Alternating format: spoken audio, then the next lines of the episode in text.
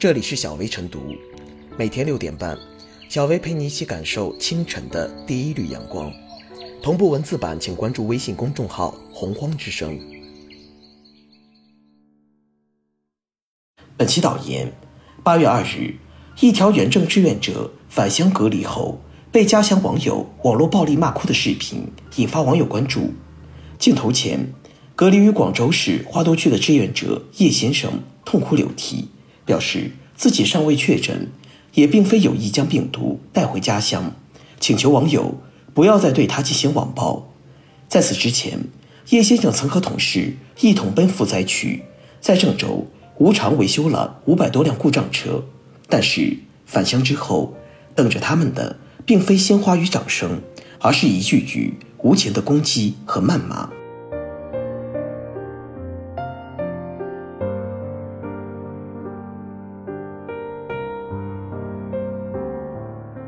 原证志愿者。被家乡网民骂哭，别再污名化疫情受害者。由于郑州近期发生了由院内感染引发的新冠肺炎本土疫情，叶先生返乡后先是居家隔离，后来又主动联系防疫部门参与了集中隔离。不巧的是，叶先生身穿防护服前往集中隔离点的样子，让人拍下来传到了网上，进而引发了不少当地网民的恐慌和误解。部分网民妄图生意，以为叶先生感染了新冠病毒，怒骂他傻不拉几，把病毒带回广州。还有人对他支援灾区的义举看不顺眼，无端指责他装模作样、沽名钓誉。在这则新闻中，最引人注目的焦点，无疑是当事人原证志愿者的特殊身份与其遭遇形成的鲜明反差。叶先生身上并未检测出病毒。只是因为参与隔离就被网暴，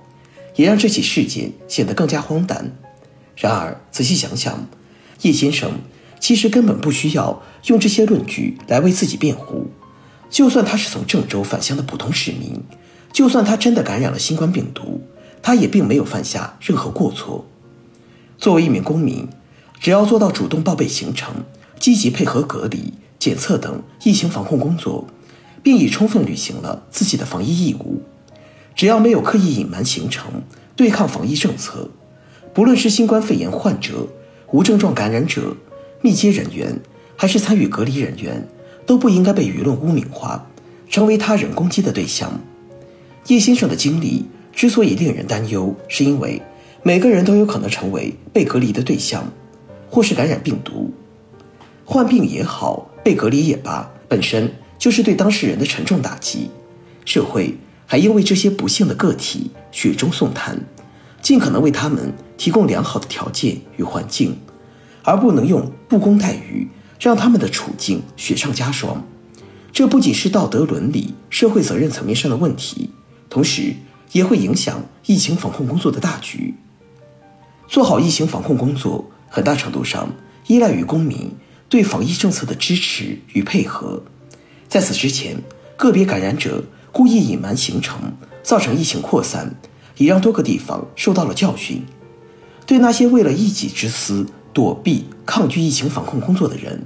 舆论当然应当加以谴责，法律也不会放过他们。但是，对于更多普通的感染者和隔离对象而言，他们无论如何都不该成为被迁怒的对象。部分人越是歧视新冠病毒感染者。可能感染病毒的人就越有可能害怕被人发现，不理性的做出有害于防疫工作的举动。对疫情受害者的网络暴力不仅不公平、不正义，也是在破坏社会各界在团结中共同建立起来的防疫屏障。此前，武汉人在外地被歧视，成都女孩被人肉搜索等案例因见不远，舆论还应形成合力，旗帜鲜明的支持。关怀疫情的受害者，保护他们不受污名侵害。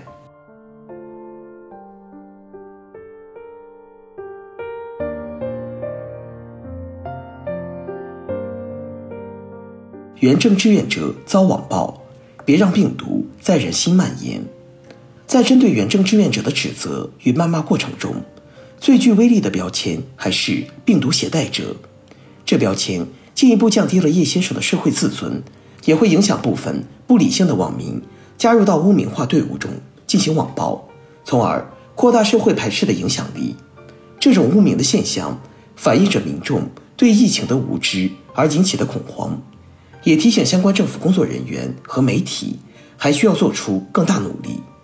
政府部门需要对流调信息做谨慎处理。流调是流行病学调查的简称，是疫情防控的关键。它可以帮助我们准确排查病患、了解密接人群、隔离病患信息等，并以此进行疫情防控的科学决策，及时采取控制措施。但在流调过程中，往往让患者的行动轨迹和日常生活进入公众视野。引起了公众的人肉，甚至网络暴力。因此，政府相关部门在发布流调信息时，需要注意对一些不必要的细节进行模糊处理，比如患者的姓名、性别、家庭住址等个人信息。今年年初，上海市流调报告被多方点赞，其只提地点不提人的报告方式，在有效防控的基础上保护了患者隐私，值得各地学习借鉴。同时，政府部门也需对流调人员以及前线防控人员进行培训，提醒相关工作人员务必保护患者或潜在患者的隐私，让每一个人都能安心融入疫情防控的大局。媒体机构需要在涉及患者报道时，遵循新闻伦理，保护隐私，并及时为被污名化者发声。首先，新闻媒体需要做好健康传播和科学传播。以科学严谨的态度和通俗易懂的表达方式，向民众科普相关疫情信息，最大程度消除民众对疫情的恐慌。其次，新闻媒体务必要保护好当事人隐私，及时纠正污名化行为，引导舆论走向正规。消灭疫病，而不是消灭人。当我们与疫病作战时，也是在与自私自利的心态作战，更是在与失去信任。冷漠残酷的互害作战，面对这位郑州志愿者以及其他充分履行防疫任务的人们，社会应该以关爱的心态支持他们，否则，感染身体的瘟疫纵使结束，毒害心灵的瘟疫仍会蔓延。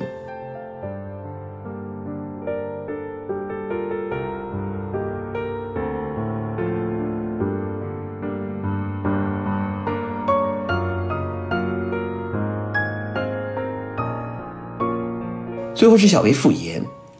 由于郑州发生了疫情，支援郑州的志愿者返回广州，被指责带回病毒，而志愿者本身严格遵守了相关防疫规定，从援郑英雄成为一个人人喊打的病毒携带者。叶先生的经历确实有些魔幻，防疫意识强是好事，但不能成为攻击他人的借口。疫情当下，公众始终要清楚明白的是。敌人是不断进化的、传播力更强的新冠病毒，而非受新冠病毒感染的无辜受害者。多一份辱骂，就少一份挺身而出的英雄。灾难面前，大家出钱出力都是善良的举动，即使什么也出不了，闭嘴也是一种善良。